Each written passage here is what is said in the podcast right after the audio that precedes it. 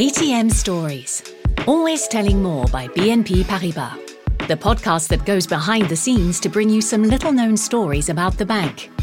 Those moments that have shaped the character and culture of a 200 year old group to be enjoyed anywhere and at any time.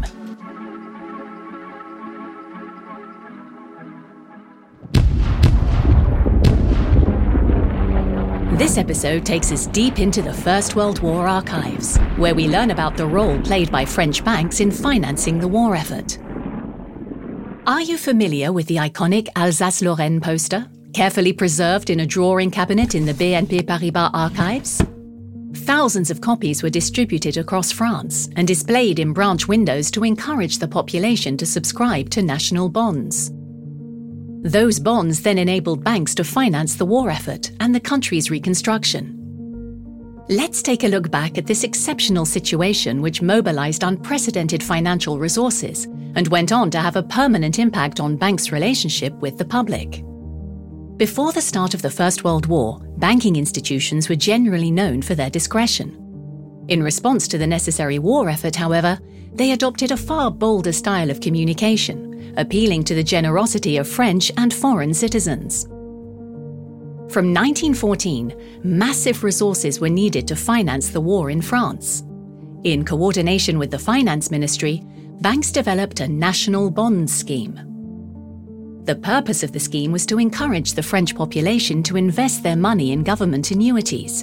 From 1915 to 1918, four successive waves of calls for contributions were launched to support the country, raising nearly 65 billion francs.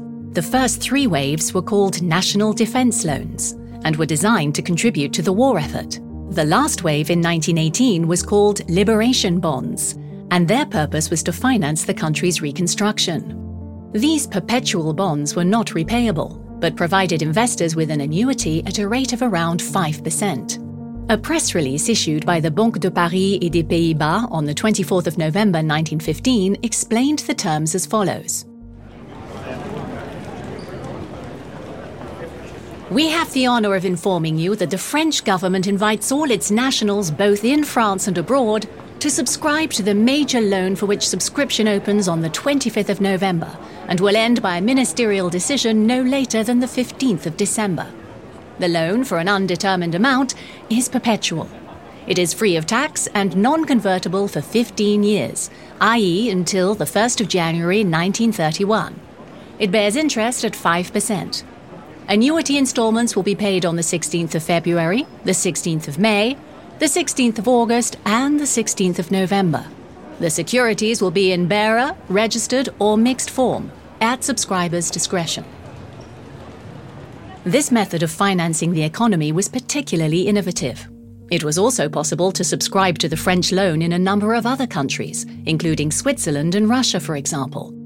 And for the campaign to succeed, it obviously needed a good promotional campaign. Famous artists were therefore commissioned to produce a series of propaganda posters for public distribution. These artists notably included Abel Faivre, Poulbot, and Auguste Leroux.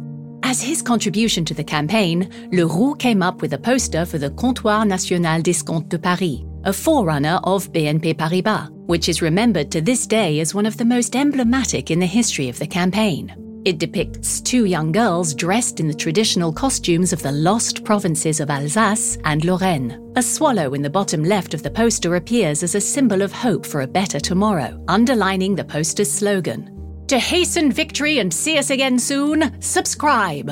Further information is provided by uppercase text in red. Subscribe free of charge at the head office, 14 Rue Bergère, Paris, or any local branches or offices everything is designed to appeal to the emotions of all French compatriots. And to be even more resonant, in 1918 the poster was enlarged on a 6 by 4 metre canvas affixed to the curved facade of the first and second floors of the branch at 2 Avenue de l'Opéra in Paris. This initiative was applauded by the newspaper Le Monde Illustré of the 2nd of November that year, which ran the headline The Comptoir d'Escompte at the corner of the Place de l'Opéra proclaims to everyone through its posters their patriotic duty at this time.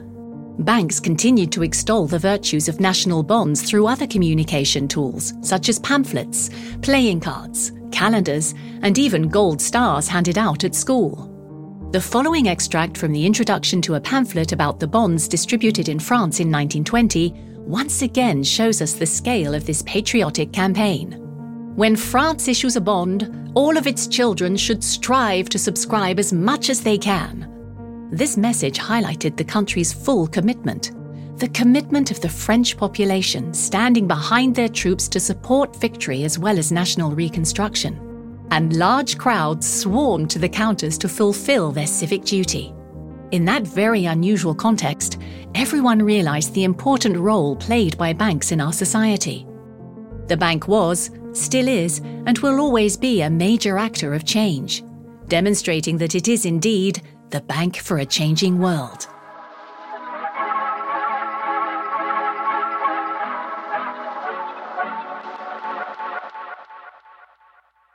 Another fascinating story from ATM Stories, always telling more. We will be back again very soon with more interesting stories from the history of BNP Paribas.